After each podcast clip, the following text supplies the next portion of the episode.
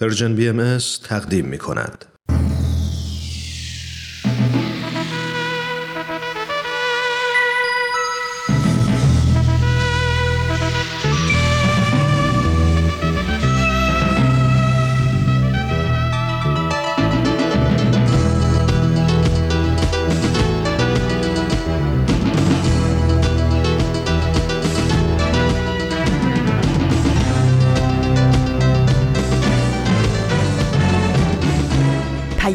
دوست. برنامه ای برای تفاهم و پیوند دلها.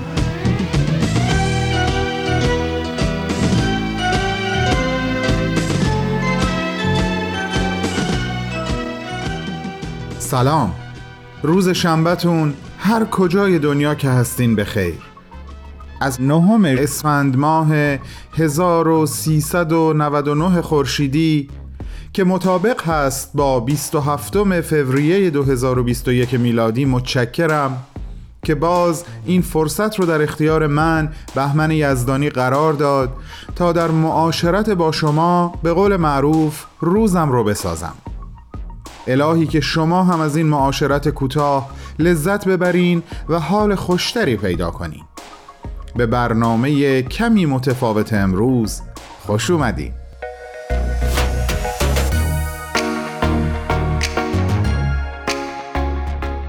عزیزان همونطور که خوب می‌دونین ما در ایام ها به سر می‌بریم و به همین خاطر به جای نامه بدون تمر بدون تاریخ امروز قسمتی دیگه از ویژه برنامه روزهایی برای عشق و بخشش رو تقدیم شما می‌کنیم.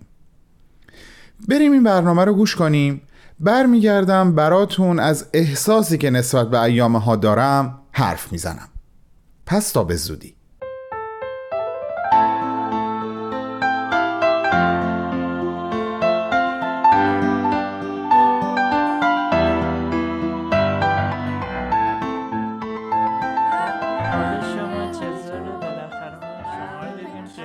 روزهایی برای عشق و بخشش.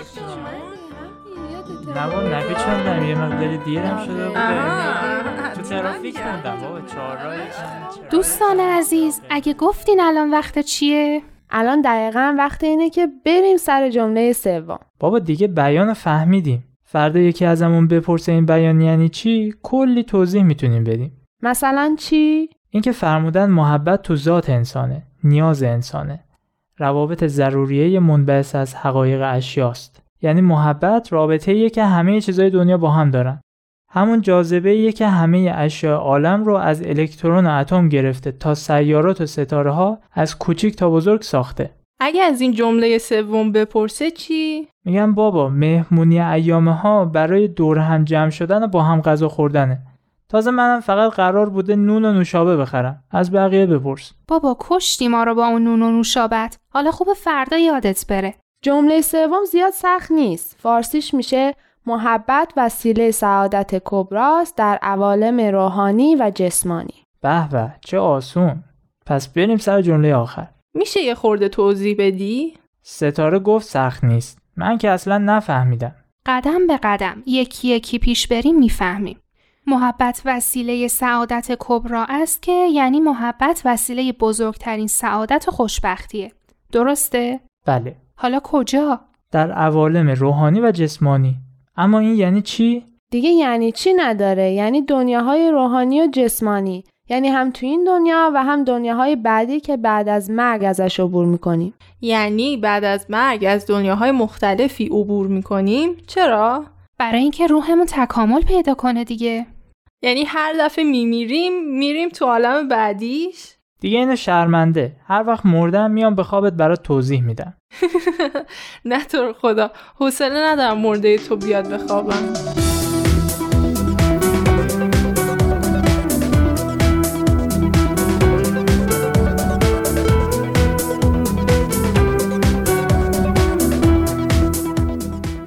بریم سر بیان. معنی این جمله چی میشه؟ خب یعنی محبت بزرگترین خوشبختی رو برای ما میاره. هم تو این دنیا و هم تو دنیاهای بعدی که فعلا نمی‌دونیم چطوری اما هر طوری هستن با محبت می‌تونیم تو اونا به خوشبختی برسیم. خیلی جالبه ها. مردم این همه برای اینکه به خوشبختی برسن درس می‌خونن، کار می‌کنن، پول جمع می‌کنن یا حالا خرج می‌کنن. اما بزرگترین خوشبختی تو محبته. البته به این سادگی هم که تو فکر می‌کنی نیست. دوست داشتن همیشه هم کار آسونی نیست. چرا چه سختی داره؟ حتی سوسکو هم میشه دوست داشت. دوست داشتن سوسک کاری نداره. دوست داشتن آدمایی که اذیتت می‌کنن، بدجنسن، گولت می‌زنن، ظلم می‌کنن سخته. سوسک بیچاره که گناهش فقط اینه که چندشه. خب برای همینه که روح باید این راه دراز رو طی کنه و از عوالم مختلف بگذره. برای اینکه بتونه یه چیزایی مثل محبت رو یاد بگیره. بچه ها راستش رو بخواین من بازم درست نمی‌فهمم که محبت چطور باعث خوشبختی میشه. یه جورایی هم رب داره هم رب نداره. تو خودت نبودی می‌گفتی محبت نیاز روح آدمه و برآورده کردن نیازهای روحه که واقعا آدم رو خوشحال و راضی می‌کنه؟ اما روح نیازهای دیگه هم داره. مثلا روح نیاز به دعا و ارتباط با خدا داره. به حقیقت، به زیبایی، به صداقت. چرا اینطوری نگاه می‌کنین؟ آخه تو گاهی یهو دو سه تا کلاس بالاتر حرف می‌زنی. فکر کنم یه پونه فرهیخته درون داره که گاهی وقتا میاد بیرون. به هر حال حضرت عبدالبها میفرمایند محبت وسیله سعادت کبراست. نمیگن که خوشبختی فقط با محبت به دست میاد. راست میگه. هر کدوم از نیازهای روح ما که برآورده بشه به خوشبختیمون کمک می‌کنه. اما محبت بزرگترین خوشبختی رو برای ما میاره.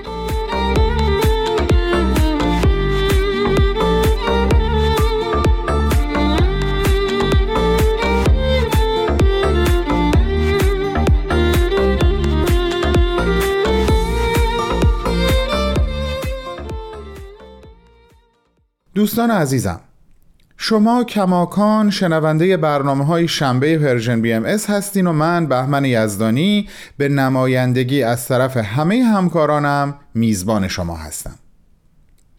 نمی‌دونم شما تجربه دقایقی بودن در منطقه صفر مرزی رو مثل من دارین یا نه؟ اون محوطه ای که بین مرزهای دو کشور همسایه هست و نه به این کشور تعلق داره نه به اون یکی. یک منطقه رها و آزاد از حصار مرزها و قید و بندها. من یکی دوباری که این تجربه رو داشتم احساس می کردم یک مساحت کوچیک از کره زمین رو برای دقایقی فقط و فقط برای خودم به امانت گرفتم. اونجا دیگه هیچ اسمی نداشت. یک جای کوچیکی بود از دنیا. حس آزادیش فوقالعاده بود. این مقدمه رو گفتم تا براتون بگم. احساسی که من نسبت به این چهار پنج روز ایام ها دارم چیزی شبیه به همینه. احساس می‌کنم این چند روز رو از سال برای خود خودم امانت گرفتم. انگار از عمرم به حساب نمیاد.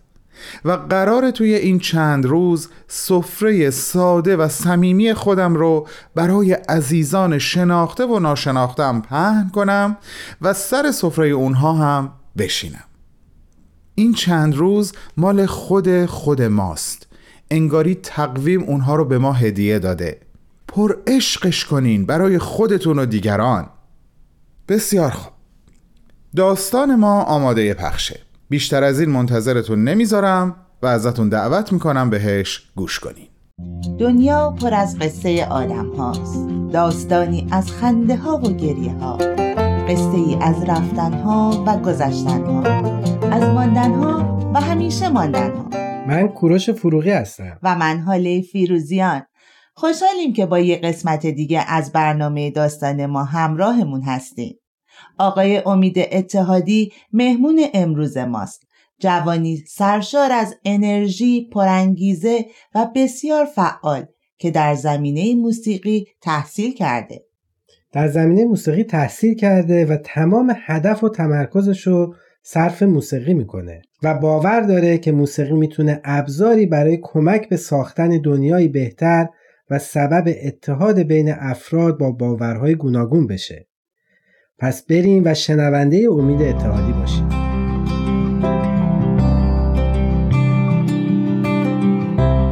آقای اتحادی عزیز خیلی خوش اومدیم به برنامه ما. لطفا خودتون رو برای شنونده های عزیز ما معرفی کنید عرض درود و ادب و احترام دارم خدمت شنوندگان عزیز و بسیار سپاسگزارم از شما که من رو به برنامه خوبتون دعوت کردید. خواهش می‌کنم. من امید اتحادی هستم اصالتا نیریزی کودکی خودم رو در خوزستان و نوجوانی و جوانی خودم رو در شیراز سپری کردم سی و دو سالمه و تحصیلاتم در زمینه موسیقیه دیپلم کنسرواتوار نوازندگی ساز جهانی تخصصی پیانو رو دارم و به دلیل نقض آشکار حقوق شهروندی بهاییان در ایران علا رغم میل باطنی امکان ادامه تحصیل رو نداشتم. علایق شخصی من مطالعه و موسیقی و در حال حاضر فعالیت مستمر در زمینه موسیقی دارم و نام هنری من اتحاد هست. منم خیر مقدم بهتون میگم خوشحالم که اینجا هستین و چه اسم و فامیل با مسمایی هم امید هم, هم اتحاد. اتحاد. بسیار جالب جناب آقای اتحادی می‌دونم که شما در فعالیت های جامعه سازی و اقدامات اساسی شرکت می‌کنید اگه موافق هستین صحبتمون رو با همین موضوع شروع کنیم بله حتما. همونطور که خودتون هم می‌دونید و برای اطلاع بیشتر شنوندگان عزیزمون باید بگم اقدامات اساسی شامل کلاسای اطفال، کلاسای تواندهی نوجوانان و جوانان، جلسات دعا و حلقه های مطالعاتی روی میشه که من هم توی این فعالیت ها به صورت مستمر شرکت می‌کنم. برای نمونه ما در جلسات دعا با دوستان از اندیشه ها و ادیان مختلف دور هم جمع میشیم. موضوعی رو از قبل برای جلسمون انتخاب می‌کنیم. دعا می‌خونیم راجع به فضائل حرف می‌زنیم. در مورد دعا و کاربردش و خب تاثیراتی که می‌تونه داشته باشه صحبت می‌کنیم. در رابطه با مسائل مختلف جامعه که توش زندگی می‌کنیم به شور و مشورت مشغول میشیم و در واقع یک گفتگوی هدفمند رو دنبال می‌کنیم و یاد می‌گیریم که خوندن دعا فقط منوط به ذکر الفاظ نیست بلکه بایستی ما در معنا و مفهوم اون تعمل کنیم. همچنین دور همی های مطالعاتی داریم که با افراد مختلف از هر بینش و باوری دور هم جمع میشیم. مطالعه کتب مؤسسات روحی رو انجام میدیم و بر اساس شور و مشورت در خصوص مطالبی که با هم می‌خونیم در واقع بدون هیچ تعصبی در فضای کاملا دوستانه نظرات همدیگر رو میشنویم و در پایان به یک جمعبندی درست می‌رسیم. بسیار عالی. یه سوال آیا ارتباطی بین اقدامات اساسی که الان صحبت کردی و انجام میدی با فعالیت حرفه‌ایت که موسیقیه هست؟ بله ما توی این جمعایی که در موردش صحبت کردم مثلا حلقه های مطالعه و جلسات دعا به نوعی در نهایت به یک همبستگی و اتحاد می‌رسیم من اعتقاد دارم به اینکه همه ما اعضای یک خانواده واحد انسانی هستیم و اصل وحدت عالم انسانی که رسیدن به این نقطه هدف والای زندگی منه. البته خب آثار بهایی هم در عین تنوع تأکید می‌کنن روی این اصل.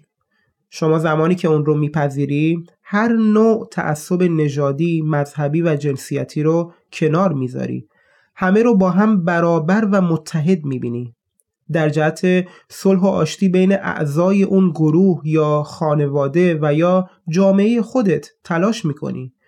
به نظر من اتحاد و همبستگی موجب همراهی و هماهنگی توی زندگی میشه. حالا من چون قابلیتم در موسیقیه از موسیقی واسهتون مثال می‌زنم. شما یه گروه ارکستر بزرگ رو در نظر بگیرید که سازهای مختلفی درش حضور دارن و همه با هم هماهنگ اجرا می‌کنن. البته این همبستگی به معنای همانندی یا همشکلی نیست.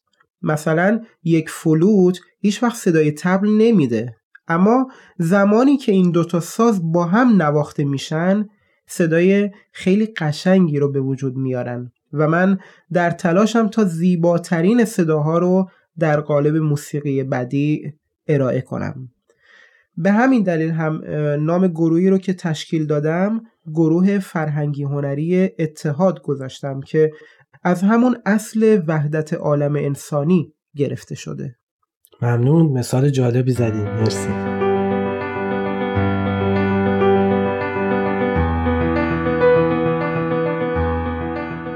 آقای اتحادی. حتما در زندگیتون به چالش های برخورد کردید. می‌خواستم بپرسم که آیا این اقدامات اساسی برای رفع این چالش ها به شما کمکی کرده؟ پس اجازه می‌خوام در ابتدا کمی از فعالیت هم براتون بگم. خواهش می‌کنم. من توی آموزشگاه های موسیقی تدریس می‌کردم و در این بین گروه فرهنگی هنری اتحاد رو تشکیل دادم.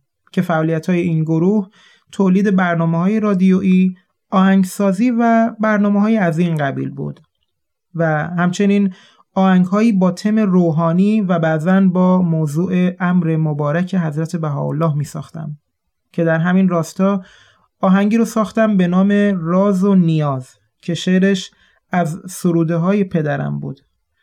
با انتشار پیدا کردن آهنگ راز و نیاز و فعالیت های اینچنینی در نهایت ممنوع کار شدم و حتی از تدریس در آموزشگاه موسیقی هم محروم شدم. می‌تونم بگم این یکی از جدیترین چالشایی بود که بهش برخوردم. اینجا باید انتخاب می‌کردم که بر سر ایمان قلبی و عقیده و باورم بیستم که خب مسلما آینده شغلی و درآمدم رو از دست می‌دادم یا اینکه روی اعتقاداتم پا میذاشتم و زندگیمو می‌کردم. که خب من تصمیم گرفتم صادقانه ایمانم رو حفظ کنم و مسلما ممنوع کار شدم. متاسفانه. خب این اقدامات چه کمکی بهت کرد؟ یعنی این چالش که برات به وجود اومد این مشکل برات به وجود اومد حالا چطور تونستی از این چالش خارج بشی. می‌تونم بگم که اصلی ترین انگیزه من همون ایمان و ایقان من بود و پرورش روحانی که من در آموزه های دینیم و همچنین طی همین فرایند اقدامات اساسی که در ابتدای برنامه هم بهش اشاره کردم کسب کرده بودم. من یاد گرفتم زمانی که استقامت می‌کنم برای اون حقیقتی که علم و عقل و بینشم به درستی اون گواهی میده حتما تاییدات هم شامل حالم میشه. و در اینجا باید قدردانی کنم از پدر دومم جناب ایمانی که پس از صعود پدرم با عشق و محبت خالصانه خودشون از من در برابر مشکلات پیش رو مراقبت کردن و همواره در کنار من بودن. پس بالاخره مسیر هموار شد. بله هموار شد و مجددا گروه فرهنگی هنری اتحاد رو خیلی فعالتر از گذشته احیا کردم و ما برای اعیاد و جشنهای مختلف برنامه می‌سازیم مثل دویستمین سالگرد حضرت اعلا جشن جوانان و این روزا هم در تلاش برای آماده سازی و انجام پروژه عید رزوان هستیم که شرش سروده پدر عزیزم زنده یاد جناب محمد اتحادی هست. خدا رحمتشون کنه. متشکرم. دوست دارم اینجا به این نکته هم اشاره کنم. اعضای گروهی که در حال حاضر دور هم جمع شدیم فارغ از هر بینش مذهب و نگرشی در راستای خدمت به جامعه‌ای که درش زندگی می‌کنیم مشغول تنظیم و ساخت سرودهای روحانی تک آهنگهای مناسبتی مناجاتها و دعاهای دست جمعی موسیقی اطفال و نهایتا تهیه آلبومهای موسیقایی. ای مالک عرش و زمین ای خالق خلد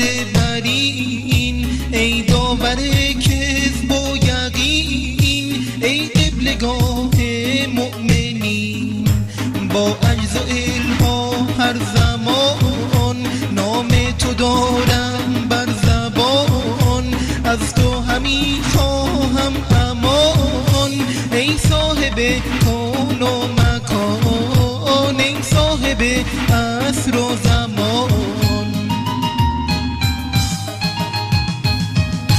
غیر از تو نبود هیچ کس ای مهربان فریاد رس.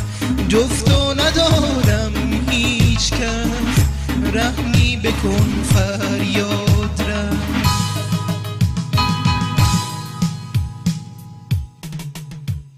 آقای تاری خاطری یا تجربه داری که بخوای برای ما و شنونده تعریف کنی؟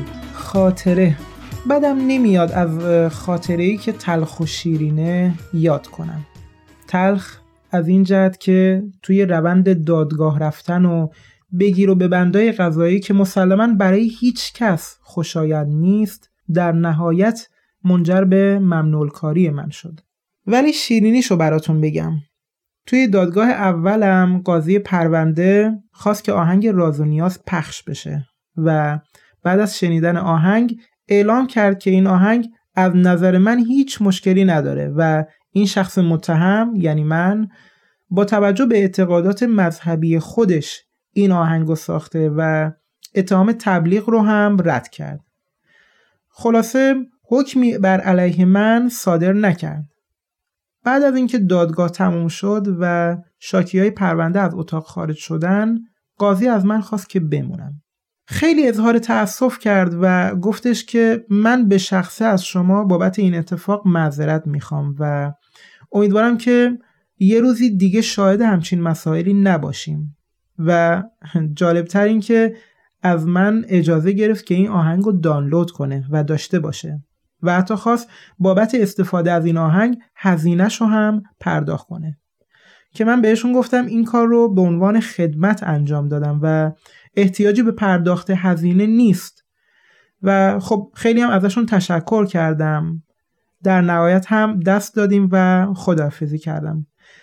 البته بماند که قاضی پرونده من عوض شد و همونطور که گفتم در نهایت هم رأی به ممنوع کاری من داده شد. وقت برنامه رو به اتمام خیلی ممنون استفاده کردیم از نظراتتون. حالا برای پایان برنامه اگه صحبتی دارین شنوندتون میشیم. خواهش می‌کنم. هدف اصلی زندگی من گام برداشتن در راه وحدت عالم انسانی هست و ابزار من برای رسیدن به این هدف موسیقیه. هنر و هنرمند از ارزش بسیار زیادی توی اجتماع برخوردار هستند و همواره در هر گروه و جامعه ای به افراد هنرمند توجه خاصی داده میشه. به امید زمانی که هر صاحب هنری ارزش استعداد و ذوق خودش رو بدونه و از اون در خدمت جامعه سازی عالم انسانی و فضایی که ارزشهای معنوی و روحانی رو هم در پی داشته باشه استفاده کنه. و صحبتم رو با قسمتی از بیانی مبارک از حضرت عبدالبها تموم می کنم که میفرمایند آهنگ و آواز رزق روحانی قلوب و ارواح است. فن موسیقی از فنون ممدوحه است. مرسی آقای اتحادی متشکرم. خواهش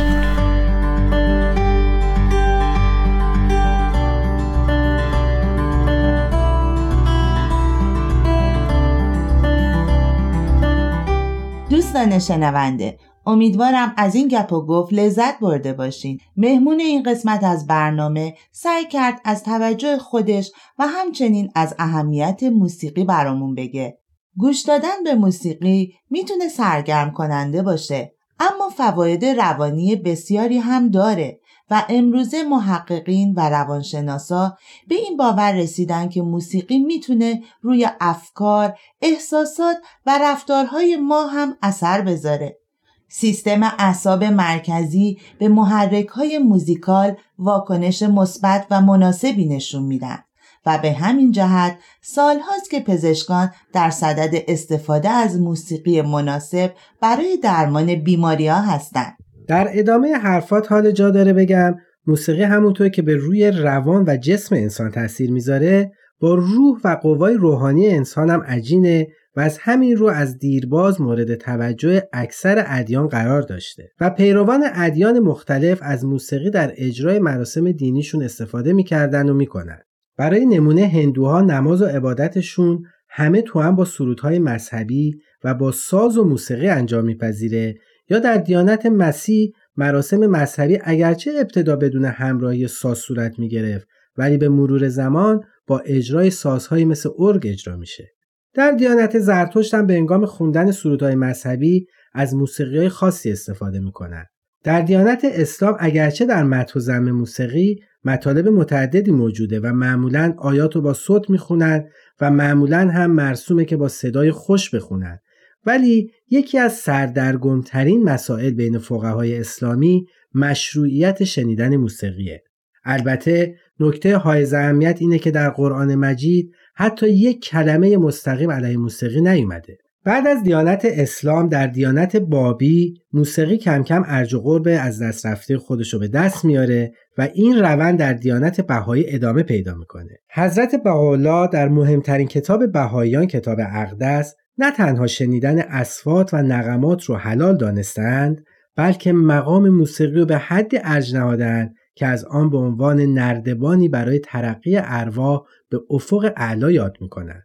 البته مشروط بر اینکه شنیدن موسیقی انسان را از شعن و ادب و وقار خارج نسازه. شنونده های عزیز فراموش نکنیم با اینکه موسیقی می‌تونه ابزاری برای آرامش روح و روانمون باشه ولی متاسفانه امروزه بعضی از موسیقی ها و آهنگ ها به خصوص در سطح جوانان اسفاتی هستند که نه تنها سلامتی برای افراد و جامعه ایجاد نمی بلکه می‌تونن آثار مخرب بر رفتارهای فردی و اجتماعی افراد بذارن که همین مهم اهمیت پرداختن و حمایت از افرادی رو که دقدقه فعالیت های مناسب در زمینه موسیقی سالم رو دارن به ما گوشزد می‌کنه. خب ممنون که شنونده قسمت دیگه از برنامه داستان ما بودیم. اگر نظر و پیشنهادی داشتین یا خواستین ما رو با قسمتی از خاطراتتون همراه کنید می‌تونید در اد Persian BMS Contact در تلگرام به ما پیام بدین. و همچنین می‌تونین پادکست برنامه ها رو از طریق همه پادگیرها دنبال کنید و اگه خوشتون اومد به ما امتیاز بدین. و یادآور میشم امکان شنیدن برنامه ها رو از تارنما تلگرام و SoundCloud Persian BMS هم داریم. همواره در تمام مسیرهای زندگی خرد یارتون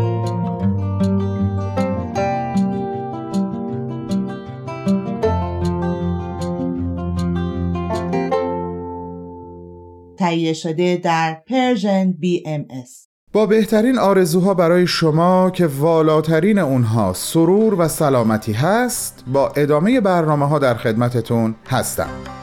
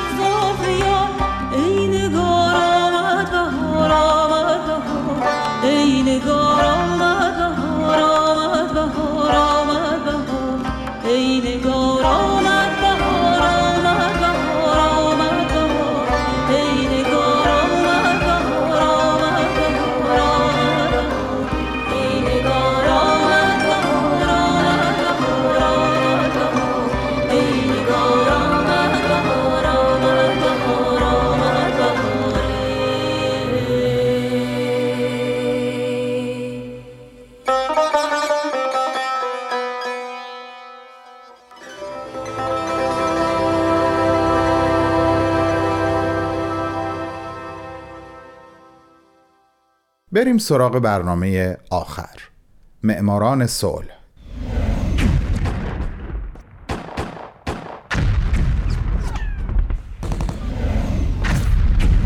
معماران صلح.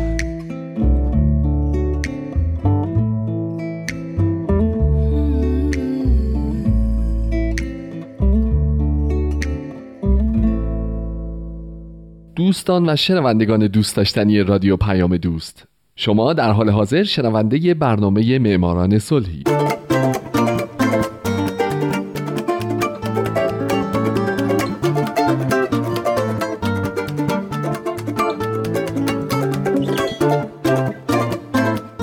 سلام به شما. این برنامه معماران صلحه برنامه‌ای که به زنان و مردان و شرکت‌ها و مؤسساتی می‌پردازه که به خاطر فعالیت‌هاشون به نوبل صلح دست پیدا کردن. من هومن عبدی از شما می‌خوام که به معماران صلح شماره چهار گوش بدید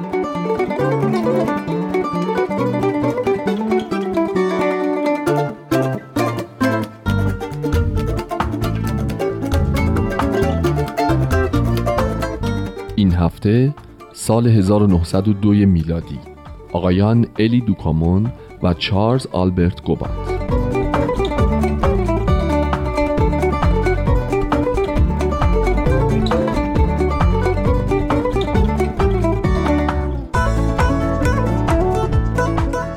در سال 1902 مثل سال 1901 دو نفر برنده جایزه نوبل صلح شدند الی دوکومون و چارلز آلبرت گوبات الی دوکومون در 19 فوریه سال 1833 میلادی در ژنو سوئیس متولد شد و هفتم دسامبر سال 1906 در برن همین کشور درگذشت. دوکومون هم روزنامه نگار بود و هم مدرس دانشگاه. سخنور خوبی بود و مدیر اجرایی در زمینه تجارت و البته به قول وبسایت نوبل مدافع ثابت قدم صلح. پدرش ساعت ساز بود و اصلا در نیوشاتل زندگی می‌کردند. اینطور که میگن الی دوکومون در اوایل کودکی نشون داد که باهوش و با استعداده و البته پشتکار زیادی هم داره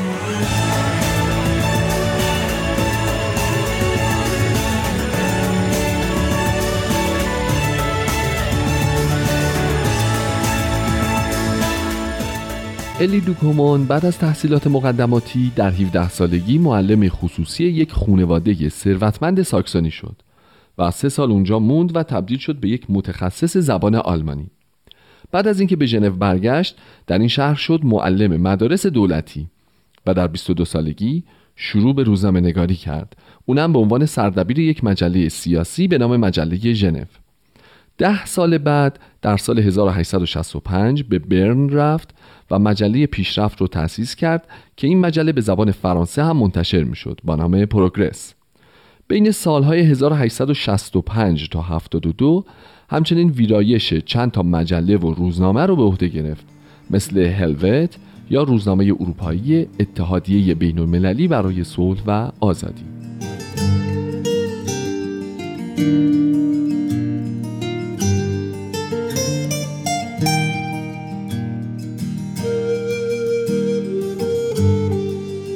الی دوکومان در واقع مردی بود که به ادبیات علاقه زیادی داشت و علاوه بر روزنامه نگاری شعر هم می‌گفت که ظاهرا بعد هم نمی‌گفته.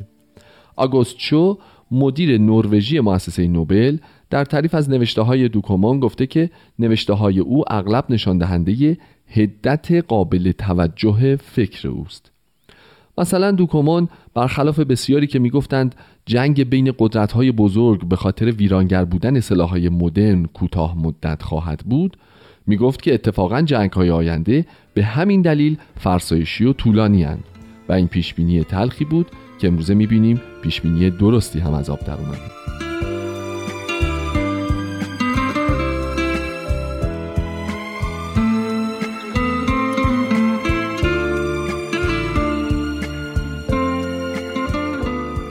الی دوکومان یکی از دو برنده جایزه نوبل صلح در سال 1902 علاوه بر روزنامه نگاری کمی هم سیاسی بود. او برای ده سال عضو شورای عالی سوئیس بود و همچنین به معاونت صدر اعظمی دولت ژنو در سال 1862 رسیده بود. ضمن اینکه دوکومون از سال 1875 برای سی سال مدیر کل راه آهن ژورا برن لوسرن بود اما وقتی در سال 1903 دولت این خط آهن رو خرید از سمتش استفاده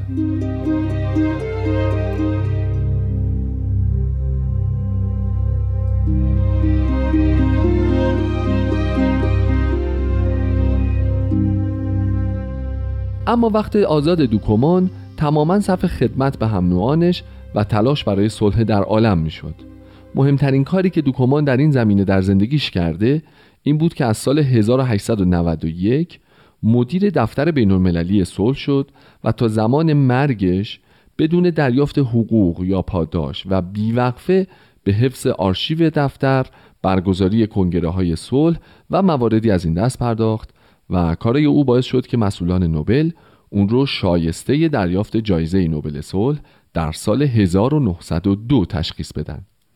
دوکومان بالاخره در سن 73 سالگی بر اثر بیماری قلب و ریه درگذشت.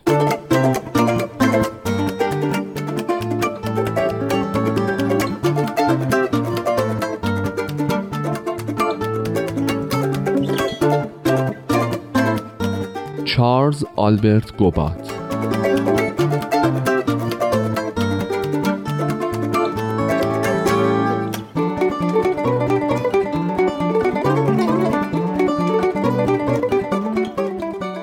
چارلز آلبرت گوبات هم سوئیسی بود او در 21 می 1843 در تراملان سوئیس متولد شد و در 16 مارچ 1914 در برن در همین کشور درگذشت.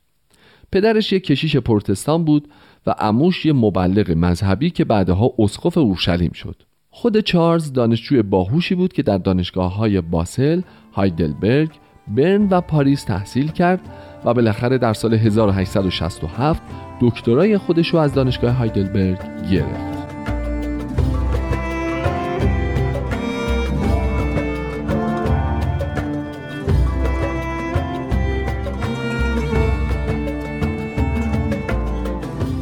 بعد از اخذ دکترا چارلز آلبرت گوبات به مدت 15 سال به حقوق و مسائل مرتبط به قانون پرداخت.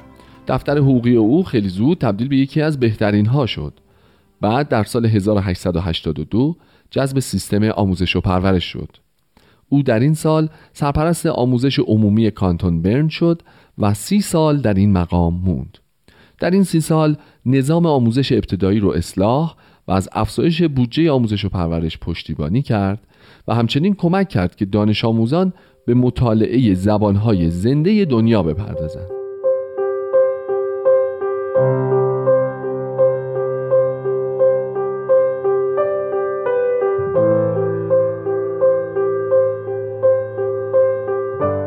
علاوه بر تمام اینها چارلز آلبرت گوبات یکی از دو برنده جایزه نوبل صلح در 1902 دنبال این بود که در سیاست هم وارد بشه. پس در سال 1882 به عضویت شورای بزرگ برن انتخاب شد و در سالهای 86 تا 87 به عنوان نماینده دولت استانی انتخاب شد.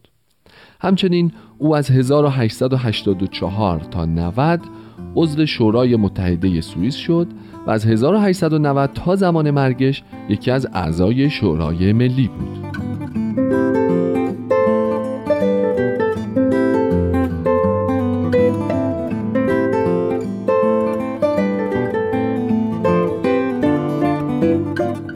اگه یادتون باشه من در برنامه پیش براتون گفتم که فردریک پاسی برنده نوبل صلح در 1901 یکی از کسایی بود که اتحادیه ای رو تأسیس کرد که ما امروزه اونو به عنوان اتحادیه درون پارلمانی می‌شناسیم. و اون موقع کارش این بود که کشورهای جهان رو وادار کنه که اگه مناقشه بینشون روی داد از طریق داوری به حل اون مناقشه بپردازند نه از راه جنگ. این اتحادیه و تشکیلش برای گوبات خیلی جذاب بود. گوبات در سال 1892 به ریاست چهارمین کنفرانس این اتحادیه رسید. این کنفرانس یه ستاد مرکزی در برن تأسیس کرد که خود گوبات شد رئیسش و 17 سال اونجا رو اداره کرد.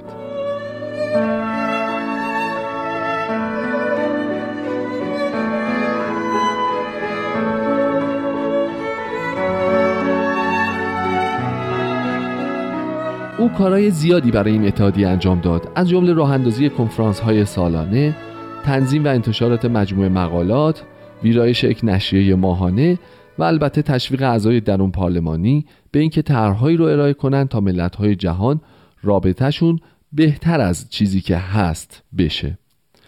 بعد از سالها یعنی در سال 1906 وقتی الی دوکومون که همکار او بود درگذشت گوبات مسئولیت اداره دفتر بین المللی صلح رو هم به عهده گرفت و 8 سال در این سمت باقی موند. و بالاخره در 16 مارچ 1914 در حالی که در نشست کنفرانس صلح در برن از جا برخواست تا صحبت بکنه حالش بد شد به زمین افتاد و یک ساعت بعد درگذشت.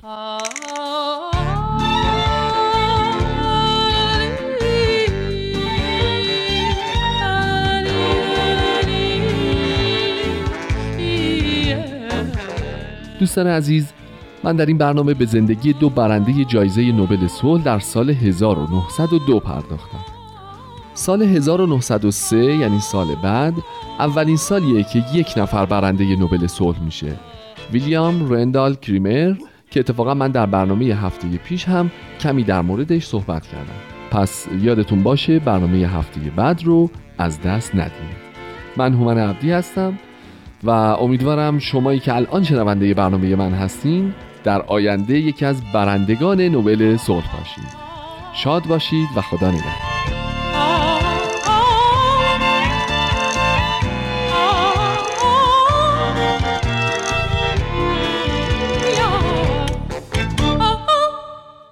دوستان عزیز من و ما برنامه امروزمون هم رو به اتمامه.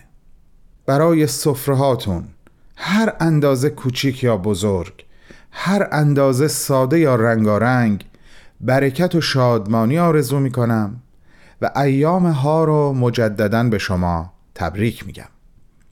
به بهار چند قدم بیشتر نمونده. رویش رو در قلب هاتون احساس کنین. تا شنبه بعد خدا حافظ